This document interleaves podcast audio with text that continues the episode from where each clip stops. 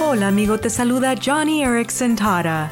A veces los confinamientos pueden ser tan claustrofóbicos. Me siento así cuando estoy acostada en cama. Como tetrapléjica, mi parálisis no me permite levantar la cabeza de la almohada ni voltearme de lado. A veces se siente tan sofocante. Pero cuando me siento encarcelada por mi parálisis, por decirlo así, me pongo a cantar me lleno los pulmones de aire y canto una canción de alabanza o un himno. La alabanza es una herramienta poderosa para ahuyentar la claustrofobia y los sentimientos de encierro.